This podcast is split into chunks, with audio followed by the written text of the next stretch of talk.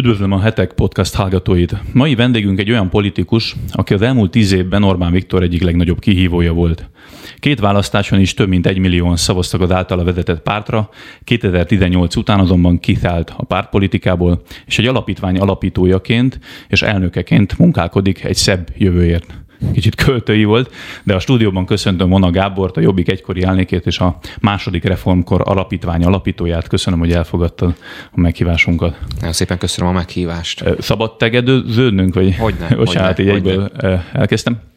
A hetek olvasói és hallgatói közül nyilván sokan emlékeznek a 7 évvel ezelőtti országgyűlési választási kampányra, ugyanis ott volt egy olyan mozgalom, egy Szavazza Jobbik ellen nevű mozgalom, ami, aminek én voltam akkor a, a szóvívője, ezért van egy ilyen éve is ennek a beszélgetésnek, hogy talán most életünkben először beszélgetünk így egymással, Ugye ennek a mozgalomnak a lényege az volt, hogy ilyen kisebb akciók, videók, kampányok segítségével felhívja úgymond a, a jobbik politikája mögött rejlő veszélyeket, főleg ugye az antiszemitizmus és rasszizmussal kapcsolatos vádakat fogalmaztuk meg. Nem tudom, hogy mennyire emlékszik erre a mozgalomra, hogy, hogy rémlik a hét évvel még egy, egy ilyen kisebb kampány. klip is készült. Nem? Igen. Ugye volt igen. egy, hírességek, celebritások igen, is igen. megszólaltak, az, az, azt láttam, igen, azt a, azt a videót. E, és igazából az a kérdésem nekem, hogy ugye azért a, a 2018-szól eltelt pár évben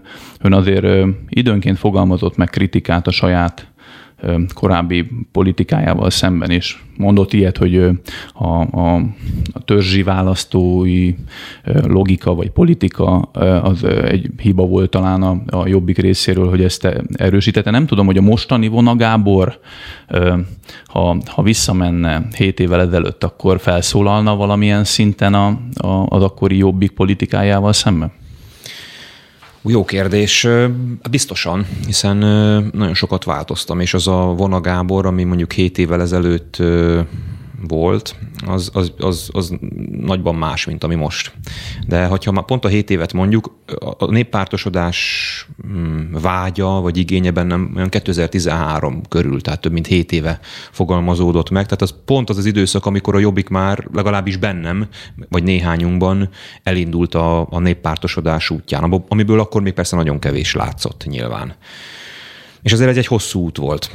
Ezt már ugye sokszor elmondtam, hogy, hogy egy olyan helyzetbe kerültem, hogy döntenem kellett, hogy vagy elhagyom a pártomat, vagy játszom tovább azt, amiben már nem hiszek, vagy a harmadik lehetőség, megpróbálom a bennem elindult változásokat a pártomon is keresztül vinni, és én ugye ezt az utóbbit választottam. Erre gondoltam, hogy, hogy ezt, ezt kell megtennem, és hát többé-kevésbé ez sikerült is, és hát, hogy a kérésre visszatérjek, nyilván komoly vitám lenne azzal a vonagáborral.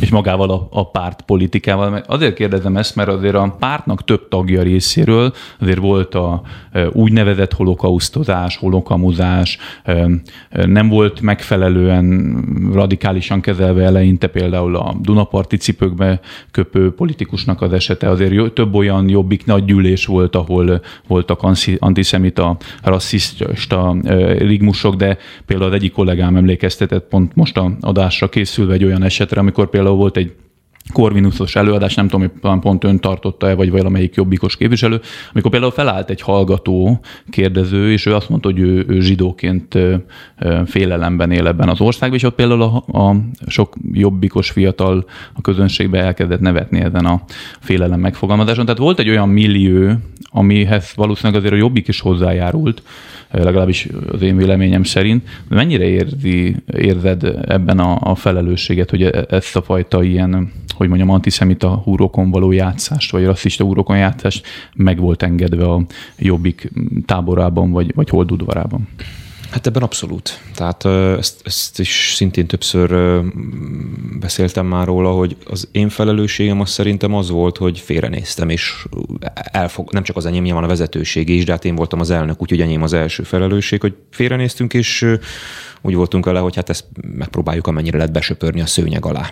Uh-huh. Tehát ezt, ezt, én azt visszautasítom, hogy a Jobbik, vagy akár én bármikor antiszemita párt lettünk volna így ö, ö, deklaráltan. deklaráltan, uh-huh. igen. De az tény, az tény, hogy az ilyen jelenségeket észleltük, és, és nem tettünk ellene olyan erővel, amivel kellett volna, vagy amivel a mai fejünkkel tennénk.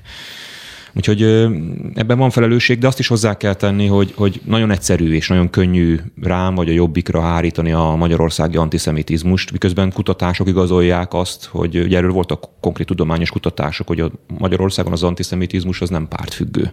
Tehát megdöbbentő volt, hogy pont még a, még a jobbik radikális időszakában is olvastam olyan felméréseket, olyan kutatásokat, ami azt bizonyította, hogy a, a, az MSZP-ben, vagy, vagy más pártokban is, a szavazók körében az ilyen lappangó antiszemitizmus ugyanúgy jelen Igen, van. Nyilván, de azért a politikának, vagy a politikusoknak van egy olyan felelőssége, hogy ezt a lappangó látens antiszemitizmust ezt most kiszolgálja, a, vagy, persze, vagy hát ez nem kérdés, ez nem kérdés, ez nem kérdés, csak azt mondtam, hogy, hogy a, az ügyben, hogy a magyar társadalomban ez jelen van, azért, azért nem a jobbik a felelős. Azért mi vagyunk felelősek, hogy ezt nem tudtuk még mind a mai napig érdemben kibeszélni, megbeszélni.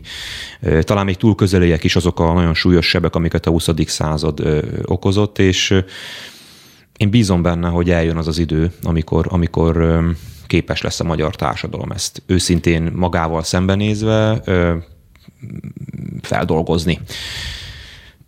És azt is hozzáteszem, hogy az én szerepemet abban látom, most nem csak az antiszemitizmus, hanem úgy általában a törzsi gondolkodás kapcsán, hogy én azt hiszem, hogy azért tudok erről hitelesen beszélni, és azért tudok ez ellen hitelesen beszélni, mert hogy én tudom, hogy miről beszélek. Tehát, hogy lehet úgy a törzsi gondolkodás ellen fölemelni valakinek a szavát, hogy olvasott róla egy szociológiai tanulmányt. És ezt nem tartom értéktelennek, tehát ez is önmagában már érték, de lehet úgy is, ahogy én, aki törzsfőnök voltam. Tehát én, én tudom, hogy mit jelent az, amikor valaki úgy érez, úgy gondolkodik, hogy az én törzsem az jó, az én törzsem az az tökéletes, az én törzsem az hibátlan, még a hibáit is szeretni kell, de bezzeg a másik, ott minden rossz. És ha már itt a félelem szóba került itt a Corvinusos előadás kapcsán, valójában aki törzsi gondolkodásban él, az valójában fél. Tehát én azt gondolom, hogy a közéletben a törzsi gondolkodásnak a táptalaja, a tüze, ami fenntartja ezt, az a félelem. Ha valakinek nagyon szilárd, nagyon biztos, nagyon erős az identitása, akkor az én azt gondolom, hogy párosul egy nyitottsággal, egy nagyvonalúsággal, egy, egy bátorsággal abba az irányba, hogy a másikat is meghallgassa, mert nem kell attól tartania, hogy, hogy az ő identitása sérül ebben a találkozásban. De ha valakinek az identitása bizonytalan, vagy, vagy, vagy, vagy sebzett, vagy traumatikus, akkor a törzsi gondolkodás átveszi az irányító mm. szerepet. Én e- ezt, ezt próbáltam pszichológiailag megfejteni saját magamban, ugye a magyar társadalomban is erre jutottam. Úgyhogy mm. ezt, ezt, ezt szerintem sürgősen gyógyítani kell, vagy hát nagyon jó lenne minél hamarabb, mert... Mert talán súlyosbodik is szerintem ez a így van. gondolkodás Igen. alapú politizálás. Ugye említetted ezt a videót, amit láttál, amiben több baloldali liberális gondolkodó értelmiségi is felszólalt a, a jobbikkal kapcsolatban, a antiszemitizmussal szemben. Most azért azt látjuk, hogy, hogy azért az a fajta karantén, vagy, vagy, vagy elutasító politika a baloldali pártok részéről megszűnt a jobbikkal szemben. Most ugye egy hattagú koalíció, ellenzéki koalíció alakult.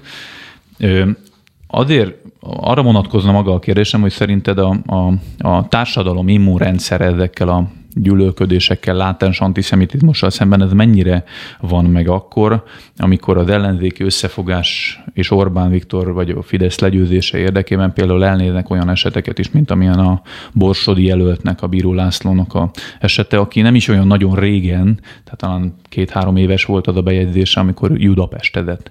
Nem emlékszem, nem találtam konkrétan rá cikket, hogy, hogy megszólaltál ebbe a témába, de engem érdekelne, hogy szerinted teljesen mm, magától értetődő, hogy elnézést kér egy képviselő, és akkor ugyanúgy folytatja a, a, a politikai kampányát, hogy kell-e ennél mondjuk egy, egy határozottabb lépés, akár Bíró László, akár az ellenzéki pártok részéről. Én sem tudom, hogy ez a nyilatkozat pontosan mikor történt, és mi, mikor, ö, milyen, ö, nem jártam nagyon utána, hiszen én 18-ban ugye kiléptem a parlamenti politikából, és nem kívánok már minden egyes ilyen eseményt kommentálni. Volt benne sajnos bőven részem, hogy nekem kellett magyarázkodnom másoknak az ilyen jellegű nyilatkozatai kapcsán, úgyhogy ha lehet, akkor most már ezeket uh-huh. elkerülöm, de úgy tudom, hogy ez 18 utáni nyilatkozat ráadásul, ami, ami különösen bosszantó. nem, is, teszi. nem is a te felelősséget kérdezem ebben, hanem inkább az, hogy most van egy olyan összefogás az ellenzéki szavazótáboron is belül, ami, ami egy politikai cél érdekében akár lenyel ilyen jellegű ja, botrányokat is, hogy ez önmagában ez a, ebbe látsz-e problémát? Ugye az, az az én utam 2018-ban elvált a pártpolitikától. Tehát, hogy most ott mik zajlanak pontosan belül, házon belül, hogy ezt hogyan értékelték, ezt nem annyira látom. Uh-huh. Biztos nem örült a, a többi párt, amikor Bíró Lászlónak ez a nyilatkozata kijött. És ezt házon belül hogyan kezelték, azt nem tudom, de én azt gondolom, hogy ezt nem házon belül kell nyilván kezelni. Bíró László, amennyire emlékszem, próbálta ezt megmagyarázni, nekem kicsit olyan ügyefogyott volt ez a magyarázat. Uh-huh. Egyszerűen szerintem őszintén kéne beszélni erről. Tehát őszintén kellene beszélni arról, hogy Magyarországon a, a, a zsidó emberekben van egy, egy, egy sebzett, egy traumatizált lelki állapot, nyilván érthető okokból, Másrészt pedig a magyar társadalomban van egy, egy lappangó ellenérzés a zsidósággal szemben, különféle történelmi örökségként. És amíg ezt így a szőnyeg alatt babráljuk csak, addig, addig azt gondolom, hogy ez lehet, hogy polkorrekt módon be lehet csomagolni, és elrejtheti valaki a vasárnapi ebédlő asztalára, amikor senki más nem hallja, de eddig ezzel nem oldottuk meg a problémát, és hogyha jön egy újabb válságos helyzet, vagy egy konflikt, tusos helyzet a társadalomban, akkor elő fog bukkanni. Tehát én nem fájdalomcsillapítóról beszélek. Én azt, arról beszélek, hogy, hogy kezdjünk el előről őszintén beszélni, és tárjuk fel ennek az okait.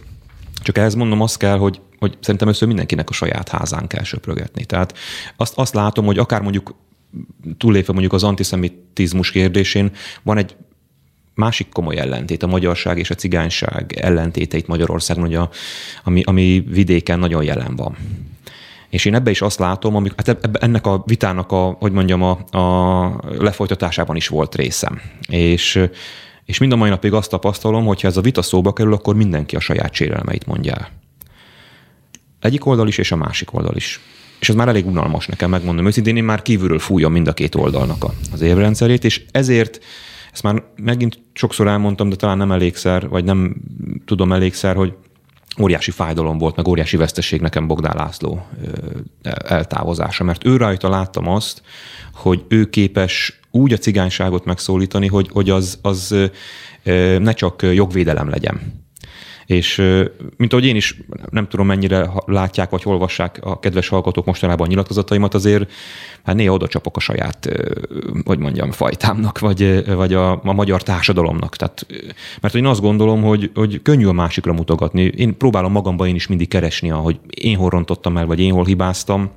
Nem is gondolom magam tévedhetetlennek mind a mai napig sem, természetesen de hogy arra volna szükség, hogy, hogy, hogy az önkritika. Szerintem ez az első lépés. És Bogdán Lászlóval pont azt terveztük még az utolsó időben, hogy, hogy elmegyünk majd közösen egy országjárásra, ami szerintem egy nagy, egy nagy nem, azt, nem akarom túlértékelni nyilván, de hogy én nagyon-nagyon fontosnak véltem, vagy, vagy reméltem ezt az országjárást, mert nem azért mentünk volna oda, hogy Bogdán László szidja a magyarokat, én meg szidjam a cigány embereket, hanem pont fordítva.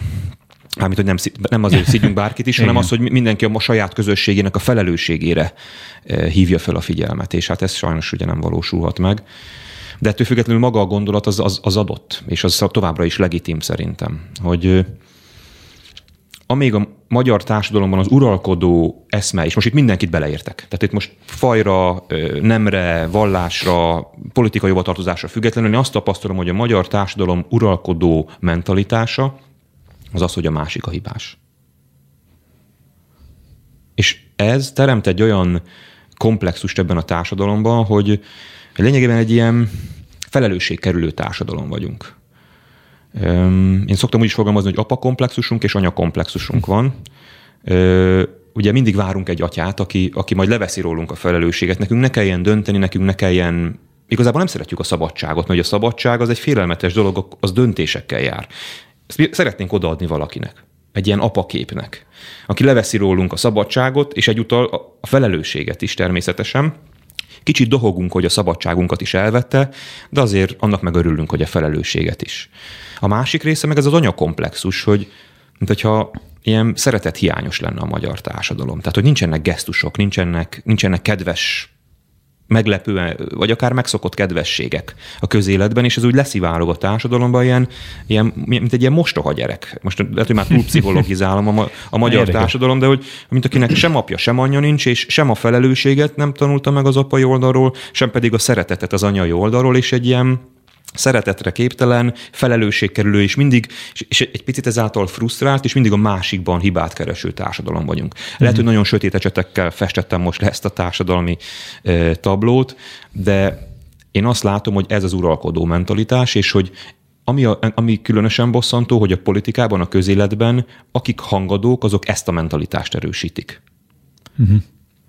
Ő, említetted a, a magának, a néppártosodásnak a folyamatát. Most azért elég sokat beszéltél a magadban létrejövő változásokról. Akkor is már 2013-tól kezdve ez egy ilyen mm, belső változás volt inkább, mint sem mondjuk a hatalom megszerzésének egyik eszköze? maga a néppártosodás?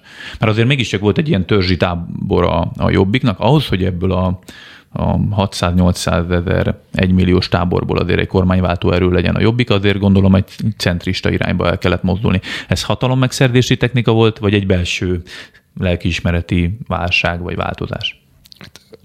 ha hatalom megszerzése irányult volna, akkor, akkor nagyon nagy butaságot követtem volna, mert pontosan a világ a radikalizmus irányába megy. Tehát én emlékszem is, hogy még a vezető, az akkori vezetőségben voltak is többen, akik azt mondták, hogy mert válaszolok akkor először a kérdésre. Tehát ez egy belső változás Igen. volt bennem. De, de még hogyha esetleg valaki ezt nem is hiszi el, hát teljesen szemben ment a, a, úgymond a politikai racionalitással, hogy akár mondjuk a migráns válság kellős közepén, meg amikor radikalizálódik a magyar társadalom egy csomó kérdésben, akkor a jobbik elkezd um, arról beszélni, hogy értsük meg egymást meg én is. És én minden a mai napig ezt, ezen a nyomvonalon vagyok, tehát hogy az, az én néppártosodásom nem csak odáig terjed, mint mondjuk pártpolitikában a jelenlegi jobbiknak, hogy szeret, minden ellenzékit szeretünk. Én, én, én, nekem ezen túl is terjed. Én próbálok próbálom a kormánypárti szavazókat is megérteni. Próbálom a magyar társadalom egészét megérteni, mert könnyű azt szeretni, akikkel egy, egy politikai érdekünk. Tehát nekem én nem, nem arról beszéltem, hogy szeressük azokat, akik ránk szavaznak, hanem én arról beszéltem, és arról beszélek mai napig is, hogy szeressük azokat is, vagy próbáljuk megérteni legalább, mert nyilván az, hogy szeressünk valakit, az nem olyan egyszerű dolog.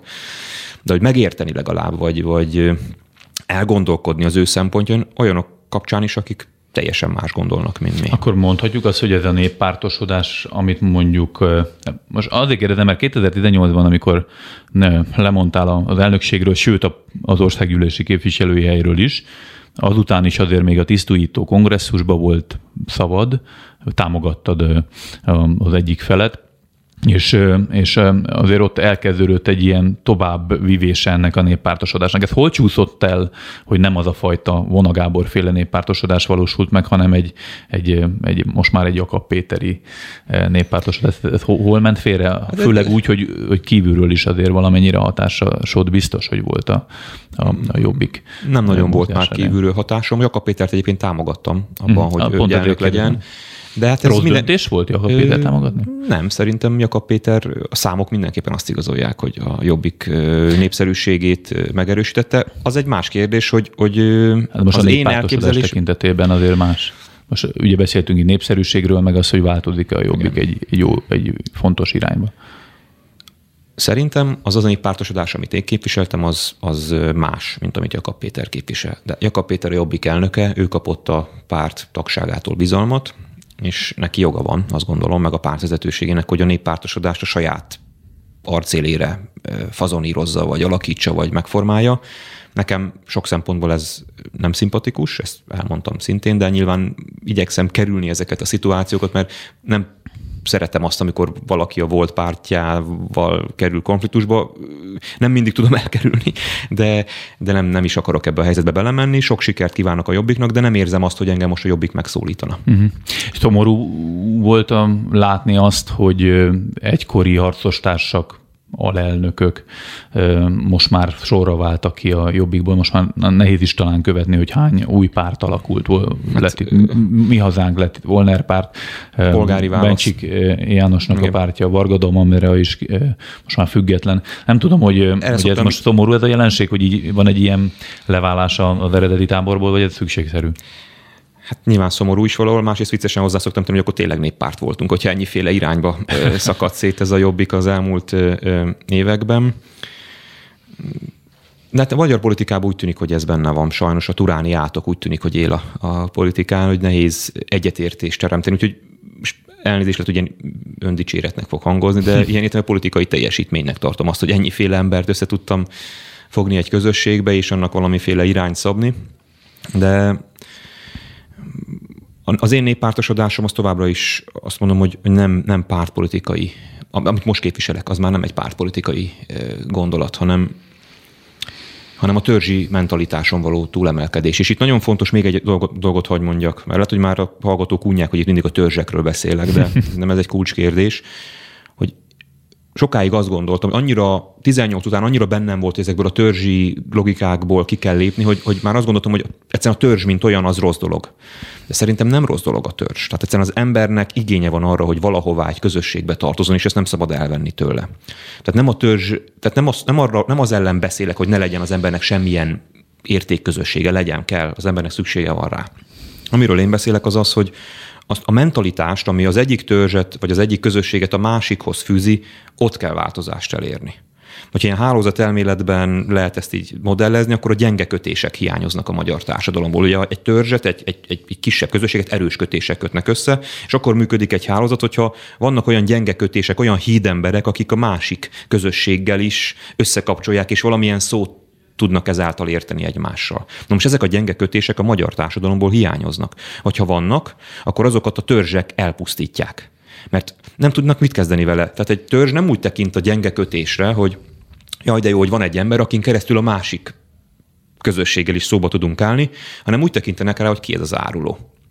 És a másik is. Tehát, hogy én amikor például fölmentem a magam kis hídjára, eh, hogy mind a két oldal azt próbáljak szólni, akkor az egyik oldalról, a, saját, a korábbi saját oldalamról azt mondták, hogy te elárultál bennünket. Igen, igen. A másik oldalról meg azt mondták, hogy takarodj innen, te nem közénk tartozol. Uh-huh. És, és ezért nem egyszerű szerep ma mondjuk valakinek gyenge kötéssé válni, vagy, vagy, vagy függetlenné válni, vagy törzsön kívülivé. Mert minden embernek valahogy igénye van a törzsre, és amikor egy ilyen nehéz helyzetet, nehéz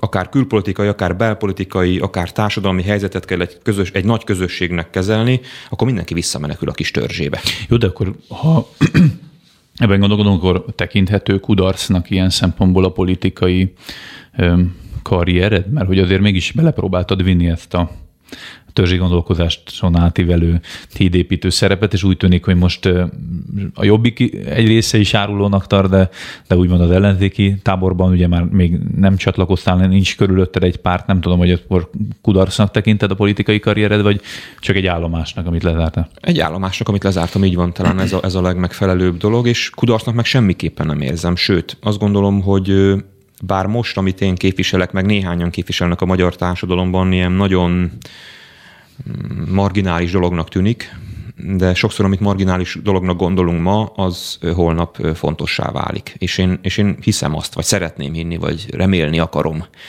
hogy ez a fajta gondolat, vagy ez a fajta nyitottság, az, az a holnap Magyarországán fontos lesz. Ugye az alapítványnak nem véletlenül azt a nevet választottuk, hogy második reformkor.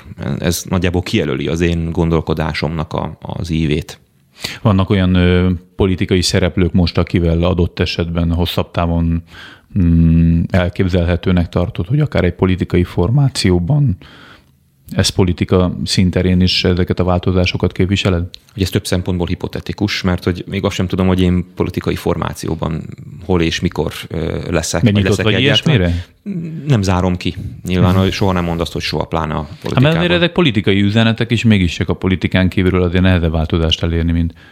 Nem zárom ki, de azt, azt azért el kell mondjam, hogy egyrészt szívem sem húz jelen pillanatban vissza, tehát most én úgy érzem, hogy a civil világban sokkal hasznosabban, sokkal mm, sokkal hatékonyabban tudok ezért a gondolatért küzdeni, másrészt nem is látom a racionalitását. Tehát sem észsel, sem szívvel nem látom most annak a, az esélyt, hogy egy ilyen politikai formáció mondjuk érdemi eredményeket tudna elérni, vagy érdemi politizálást tudna folytatni. Hogyha ez a helyzet változik, akkor nem zárom ki természetesen, hogy mondjuk aktív politikai szerepet vállaljak, de ha ez nem következik be, akkor azt gondolom, hogy civilként is nagyon sok hasznos dolgot tudok tenni. A szoftverem nem változott, tehát hogy továbbra is én magamra úgy tekintek, mint egy, egy olyan középosztálybeli értelmiségi emberre, akinek van a társadalmi aktivitásra van igénye, vagy úgy érzi, hogy van, van benne ilyen jellegű vágy, vagy szükség, és ezt most próbálom a civil szférában hasznosítani, nem kevés politikai tapasztalattal. Ugye sokat beszéltél a, a törzsi gondolkodásmódról, azért a nyelvedetben is egyre radikálisabban megjelenik, talán a mostani választási kampány, egy, legalábbis ez a személyes véleményem, egy egészen drámai mélységre süllyed le akkor, amikor az emberi áldozatok fölött egymásnak a halálkampányozása megy, meg vádaskodása.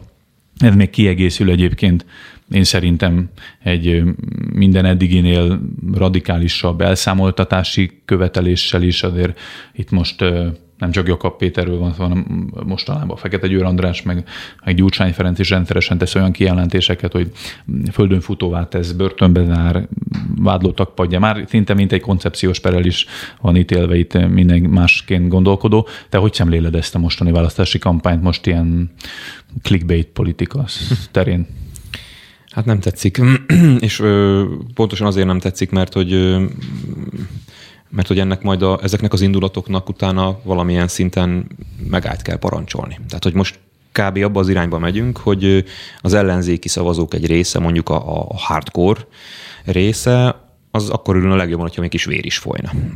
Most nem mondom, hogy ez így mindenkinél így van, de hogy ebbe az irányba tartunk. És, és hát ezt, ezt majd valahogy vissza kell gyömöszölni, ezt a szellemet a palackba. És én, én, én játszottam már szellemben lévő palackkal korábban politikusként, és ez nem egyszerű dolog. Úgyhogy én emlékszem arra, amikor mondjuk egy-egy vidéki taggyűlésen nekem a néppártosodást el kellett magyaráznom marcon alakoknak. Tehát, hogy én azt gondolom, hogy ez... Volt benne veszélyes kockázat is? Most nyilván fizikai veszélyben nem voltam, remélem, de de azért az nem egyszerű, amikor, amikor, az, amikor az ember a saját, hogy mondjam, gondolatának torzulásával szembe találja magát.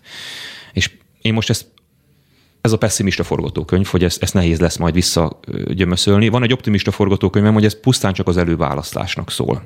Most lesz ugye egy miniszterelnök jelölti előválasztás, mondtál három miniszterelnök jelöltet, és tudjuk, hogy ezen az előválasztáson azért főképpen az ellenzék legelkötelezettebb szavazói fognak részt venni, és szerintem most nekik megy az udvarlás. Tehát, hogyha ezt próbáljuk egy nagyon politikai elemzés szintjén kezelni, és félretesszük ennek a társadalmi hatásait, akkor mondjuk azt, hogy hát igen, most mindenki próbálja gyűjtögetni a pontokat, uh-huh. és bízunk abban, hogy amikor a másik forduló eljön, vagy amikor a választási kampány eljön, akkor már a győztes miniszterelnök jelölt a győzelem nyugalmával, mármint az ellenzéki térfél győzelmének nyugalmával, már programot is meg már fogalmazni, és nem csak azt, hogy mit evett, meg hogy kit hogyan tenne börtönbe. Látsz bármi esélyt egyébként, hogy egy ilyen soktagú koalíció a kérdés első fele arra vonatkozik, hogy egyetlen győzni tud-e az áprilisi választáson, a második fele pedig a kérdésnek, hogy kormányozni tud-e hatékonyan. Hát ezt nem tudom megmondani. Tehát, hogy Most ez nyilván nagyon hipotetikus, mm. csak tényleg ilyen, ilyen megérzéseket Hát a személyes véleménye biztos szintjén. van. Véleményem van, persze. Szerintem én korábban azt hallottam, hogy a Fidesz lényegében le, leváltatatlan, mert olyan mélyen építette ki a hatalmi struktúráit, hogy választásokon lényegében szinte leváltatatlanná vált, és ezáltal tényleg egy rendszer jött létre, ahogy magát is definiálja a Fidesz ugye rendszerként.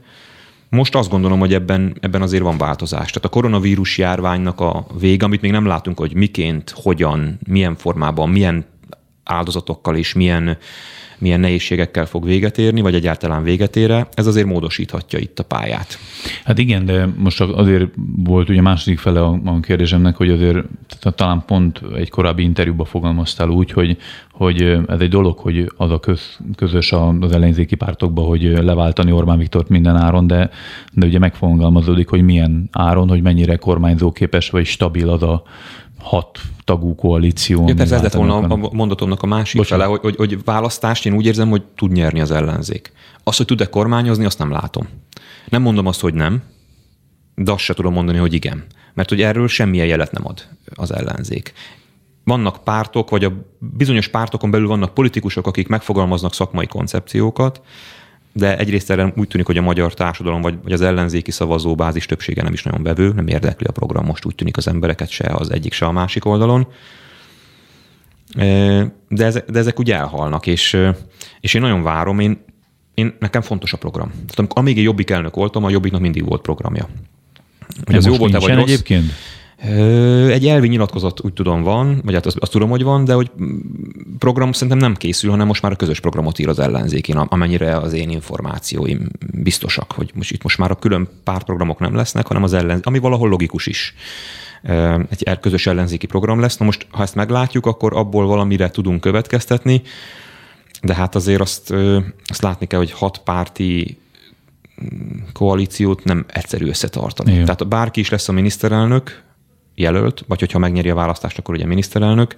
Szerintem rajta nagyon sok minden fog múlni, hogy karakterében, képességeiben képes lesz-e ezt a hat pártot összefogni, és úgy, hogy azért egy miniszterelnöknek nem csak a hat pártot kell jó esetben összefogni, hanem a magyar társadalom többi részét is meg kell tudni szólítania, vagy ugye egy miniszterelnök jó esetben, tudom, hogy ez Magyarországon nem így van, de egy miniszterelnök jó esetben nem a saját pártjainak a miniszterelnök jelöltje csupán, hanem az egész országnak. És, és szerintem pont erre volna szükség, mert hogy most jelen pillanatban az ellenzéki, vagy a nem a kormánypárt iránt elkötelezett szavazók úgy érzik, hogy Orbán Viktor nem képviseli őket. És szerintem erre nem az a válasz, hogy majd jönni kell egy új miniszterelnöknek, aki, aki meg eléri azt, hogy akik most Orbán Viktor hívei, ők ne érezzék, vagy ők érezzék azt, hogy őket nem képviseli senki. Tehát nehogy az legyen, hogy aki most rosszul érzi magát, az jól érezze magát, és aki most jól érzi magát, az meg rosszul. Mert akkor soha nem fogunk kilépni ebből. Mm-hmm. Mert akkor megint fordul a kocka, és akkor megint az ország egyik fele fogja jól, és a másik fele rosszul érezni magát, hanem, hanem valami gesztus politikára volna szükség, ami az a baj, hogy ezt már kimondom, már én is érzem, hogy ez, ez rettenetesen erőtlen így a magyar társadalomban, mert itt, itt, itt az a jó politikus, aki a legnagyobbat üti aki a legjobban berúgja az ajtót, aki a legdurvábbat Tudod, mondja. De korszellem jelen, jelentősége, és nem csak a magyar politika Persze. sajátossága. Ez, ez százszerzalékig igaz, hogy ez egy korszellem is, csak szerintem az igazán komoly politikus, vagy hogy legyek nagyon szentimentális, vagy, vagy patetikus, az államférfi, az nem az, aki a korszellemet megérzi. Aki a korszellemet megérzi, ez egy politikai szélhámos, vagy egy, vagy egy nagyon tehetséges politikus. Az államférfi az, aki a korszellemben ki tudja válogatni a jót és a rosszat. És szerintem bárki, aki józan észsel gondolkodik, nem mondhatja azt, hogy a korszellemünkben ez a fajta brutalizálódás, vagy vulgárisság, vagy durvaság, vagy nyersesség, ez jó. Tehát ezt én, én merem remélni, hogy azok is, akik ezzel élnek ezzel az eszközzel, azért odahaza nem így viselkednek a családjukban, vagy, vagy a családi vitáikat nem így kezelik. Úgyhogy én, én, én lehet, hogy ez nagyon korszerűtlen akkor, amit képviselek, de én ezt képviselem, hogy szerintem gesztuspolitikára volna szükség, és, és még vállalni azt is, hogy ezt a másik oldal, vagy a társadalom egy része gyengeségnek éli meg. Uh-huh. Ugye sokat beszéltél most az elmúlt percekben is a hídépítésről, ugye amikor a Jobbik elnöke voltál, akkor elképzelhetetlen lett volna, hogy például Gyurcsány Ferenccel együtt lenne bármiféle koalíció. Most azért mégiscsak van egy ilyen áthidalóság. Minden létező politikai szereplővel, mindenféle politikai múltat félre söpörve legitim egy ilyen együttműködés? Hát a jelenlegi vezetőség szerint igen. A, az én politikai... Most nem feltétlenül csak a jobbikra gondolok, meg nem, és akarom most kikényszeríteni, hogy üzengess a, a, a jobbik mostani vezetésének, hanem így most személyesen ezt mennyire mm, férne bele mondjuk a te elveidbe. Hát az én elveim... Ez is hipotetikus, Igen, ez is, ez is az. Ez is az ugye én azt képviseltem mindig, hogy sem Orbán Viktorral, sem az egyik oldallal, sem a másik oldallal nem kell összefogni, hanem egy harmadik oldalt kell létrehozni, mint hogy az LMP is képvisel Csiffer Andrással. Vagy akár legyen negyedik. Én, én annak örülnék, hogyha a magyar demokrácia sokszínű lenne, de valahogy ez a két oldalúság, ami nem csak nálunk van, ez is világjelenség persze, ez mindig úgy visszaköveteli a, a, a maga jogait, és, és hogyha bárki próbál harmadik utas politikát Magyarországon, azt előbb-utóbb bedarálják. Ott ugye meg kell nézni a jobbikot, hogy az egyik része az a Fidesz felé gravitál, a másik része felé a baloldal felé, vagy Gyurcsány Ferenc felé gravitál mármint ami a jobbikból szétváltak Igen. jelenlegi politikáját nézzük. Tehát az, az én álláspontom mindig is az volt, hogy, hogy valami új kell. És ez most, most sem változott. De én nem politizálom, és az, hogy nem politizálok, az, az többek között ebből fakad. Tehát 2018-ban, amikor én lemondtam, akkor sokan azt gondolták, hogy hú, hát a Gábor biztos elfáradt, meg hogy sok támadás érte, de hát könyörgöm, én politikus vagyok. Ez kb. olyan, hogy egy boxoló azt mondaná az egyik meccs után, hogy most annyira fáj az orrom, hogy, hogy most már többet nem szeretnék boxolni. Hát ez egy küzdősport, ezzel jár, nem fáradtam el, és nem omlottam össze. Egyszerűen azt láttam, hogy az a politikai klíma, az a politikai környezet, ami, ami kirajzolódott, abban én nem tudok részt venni. És ilyenkor egyetlen dolgot tud tenni az ember, hogy akkor kimarad belőle. Hmm. Tehát én nem tudnám, én most nem érezném jól magam ebben az ellenzéki összefogásban, nem tudnék hitelesen és, és őszintén küzdeni érte, mint hogy a kormány oldal megmaradásáért sem. Tehát én kormányváltást szeretnék, de másképp, de mivel nem tudom mondani, hogy hogyan másképp, nincs, nem tudok alternatívát adni, ezért egyetlen egy alternatíva maradt a számomra, mint hogy a civil szférában megpróbálok ügyeket felkarolni és képviselni. Lehet, hogy túl margáns lett a kérdésem, de hogyha kormányváltást szeretnéd, de nem így, vagy nem feltétlenül jó, ha így lenne kormányváltás, akkor mondhatjuk azt, hogy inkább jobb, hogy maradjon a jelenlegi rendszer, mint hogy egy ilyen, ilyen bizonytalan jövőbe lépjen az ország? Nem, tehát én, én azt gondolom, hogy ha a kettő közül választanom kell, akkor én nekem még mindig a felé billen a, a, a véleményem, hogy legyen kormányváltás. Miközben azért, mert, mert egyszerűen szükség van arra, hogy valami változás történjen. Uh-huh. Tehát, hogy szerintem a, a jelenlegi struktúrák annyira megalvattak, annyira becsontosodtak, hogy, hogy változás kell. Csak én félek, meg tartok attól, hogy ez a változás milyen lesz nyilván. De, de ha meg nem lesz változás, akkor, akkor, akkor az, azt gondolom, hogy az meg, az meg az meg hosszú időre becsontos, hogy tehát hosszú időre megszünteti a lehetőségét a jövőben, hogy aztán valami történjen. Én azt gondolom, hogy 12 év, ugye, ez lesz most már a Fidesz rendszerének a időszaka, ez még a jóból is sok. Tehát, hogy még, még miniszterelnökként miniszterelnök, vagy a miniszterelnök jelöltként, amikor pártelnökként volt egy javaslatom, aminek az volt a, azt a fantázia nevet adtuk, hogy max 8. És ennek ugye nyilván, ahogy a nevéből ki lehet következtetni, az volt az üzenete, hogy a miniszterelnöki tisztséget is maximalizáljuk 8 évben. Tehát szerintem miniszter, egy ilyen országnak, amennyire nehéz történelmi örökségeket hordoz magában, meg ennyi sok traumát, a miniszterelnökének lenni, egy geopolitikai frontvonalon, amit Magyarország és a Kárpát-medence jelent, az elképesztően embert próbáló feladat, és ebbe tönkre, kell, ebbe tönkre megy bárki. Nyolc év szerintem az a max, amit, amit el lehet viselni épp elmével ebben a, a tisztségben, és... De akkor most azt mondod, hogy ezek szerint akkor Orbán már tönkre ment ebbe a... Igen. Uh-huh. Én azt mondom, hogy Orbán Viktor szerintem már, már és nem, nem fizikálisan akarom ezt nyilván. Tehát, hogy sok szokták mondani, hogy Orbán Viktor, hogy nem tudom, meghízott, és, és hogy és én, én, azt gondolom, hogy erre, én azt, azt tudom, mert nagyon rossz a véleményem Orbán Viktorról, talán ezt nem kell bizonygatnom. De erre azt tudom mondani valakinek, hogy csinálják utána azt a 30 évet, amit ő végigcsinált a politikában, nem élnének.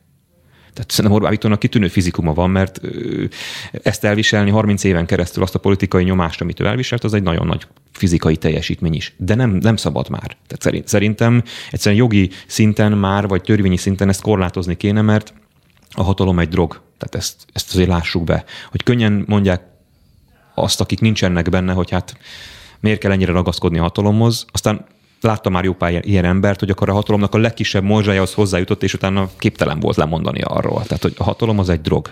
Méghozzá súlyos, nehéz drog, ami után egy-két ö, találkozás után az ember hozzászokik, és nagyon nehéz lemondani róla, vagy nagyon nehéz a helyén kezelni és uralni ezt a nagyon fur, furcsán hangzik, hogy uralni kell a hatalmat.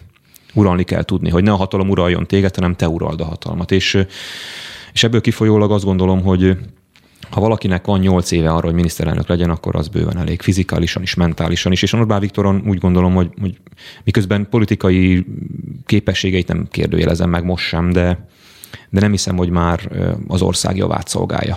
Bocsánat, hogy érlek az analógiával, de akkor ezek szerint te, amit most csináltad, egy ilyen drogálvonó kúra is a, a ilyen Hát, azért nem. Jó egyébként az analógia, mert a, mert nyilván nagyon sokáig politizáltam, 12 évig voltam a jobbik elnöke, de azért nem voltam hatalomba. Tehát, hogy nekem, én, én, én, én még most mindenki értse jól, de hogy én még vágyom erre egy picit erre a szerre, mert hogy, mert hogy nem, volt, nem volt lehetőségem arra, hogy kipróbálni, mit, mit tudnék kezdeni a hatalommal. Tehát ellenzéki politikusként én azt tanultam meg nyolc éven keresztül, hogy, hogy abban szereztem tapasztalatot, hogy hogyan hogyan kell küzdeni egy kormány ellen, hogyan kell kritizálni, ebben elég sok tapasztalatot szereztem. De bennem már én magamat alkotó embernek érzem, vagy legalábbis szeretném annak tudni, és, és bennem már nagyon hiányzott az a fajta mm, helyzet, vagy lehetőség, vagy adottság, hogy valamit tegyek, aminek konkrét eredménye van. Sokszor irigyeltem a polgármestereinket, amikor elmentem egy településre, és akár a legkisebb faluba, és akkor mutatta a polgármester büszkén, hogy nem tudom, átadták az óvodának a,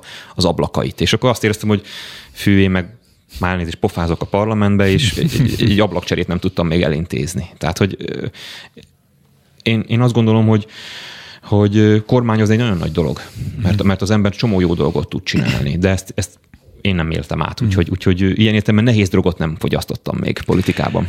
Sem. Semmiképpen nem akarom úgy a beszélgetést lekerekíteni, hogy nem említjük meg a sőt nem beszélünk arról, hogy a, a második reformkor alapítványjal indítottatok egy online nem petíciót, hanem népszavazási kezdeményezést, ami a, a határon túl élő, vagy külföldön élő magyaroknak a levélben történő szavazását hivatott úgymond kikényszeríteni a kormánytól, hogy ezt tegyék lehetővé. Ahogy én láttam most a ma reggeli adatot a honlap potokon, akkor ott talán 22.300 aláírás gyűlt össze. Nyilván bizonyos tekintetben ez egy jó adat is lehet, mivel ez egy első kezdeményezés, másrészt viszont azért azt lehetett látni, hogy több ellenzéki politikus sikerült megnyerned ennek a népszerűsítésére, ahhoz képest meg lehetséges, hogy egy kicsit kevésnek tűnik. Ennyire nem tartják fontosnak a külföldön élő 500 ezer magyar könnyebb szavazását az emberek, vagy, vagy ennyire, mm, hogy mondjam, első fecske ez a próbálkozás? Hát az utóbbi. Én azt gondolom, hogy az online népszavazás intézménye, amit most elindítottunk, az egy annyira, annyira új annyira ismeretlen dolog még Magyarországon, hogy valahol természetes az, hogy az emberek még nem bíznak benne. Sokan úgy gondolják, hogy még, még ez nem olyan eszköz, amivel élni szeretnének. És ilyen értelemben az a 22.300 valahány szavazat, ami, ami összegyűlt, mert ugye múlt héten szerdán zárult a, a népszavazás ideje, az számomra inkább azt jelenti, hogy a pohár félig tele van. Tehát mi nagyon büszkék vagyunk erre.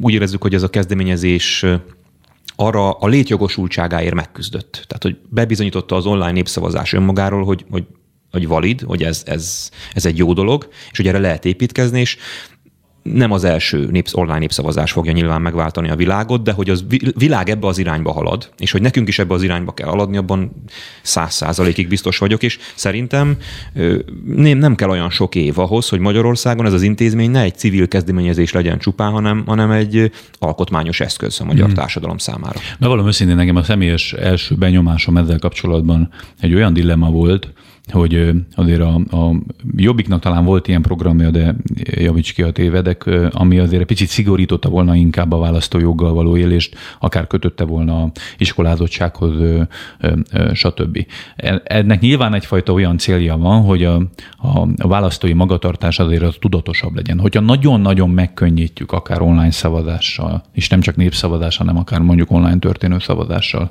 az országgyűléseken.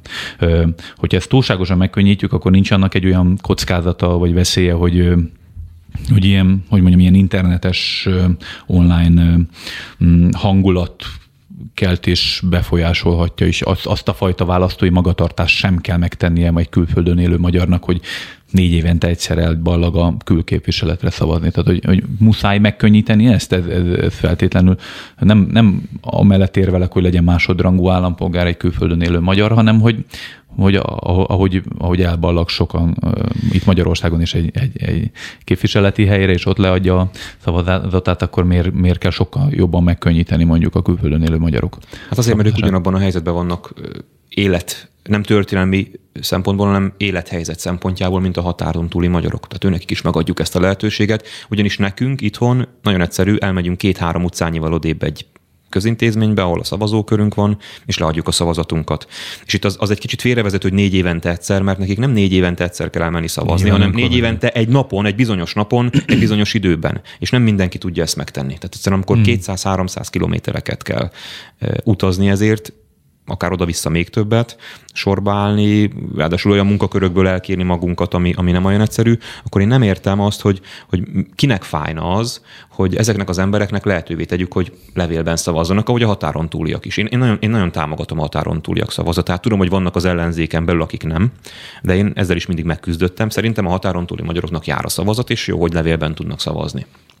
De én azt gondolom, hogy egyszerűen szembesítenünk kell magunkat azzal, hogy, hogy van egy új, olyan magyar közösség, én azt mondanám, hogy olyan magyar diaszpóra hálózat most már, ami, ami, amivel hosszú távon kell számolni. Tehát, hogy én nem hiszem, hogy ezeknek az embereknek a többsége haza fog térni Magyarországra. Van ennek valami háttérben bármiféle olyan politikai ambíció, hogy ön az első jelentősebb kezdeményező, aki, aki felkarolja ennek az 500 ezer szavazónak az ügyét?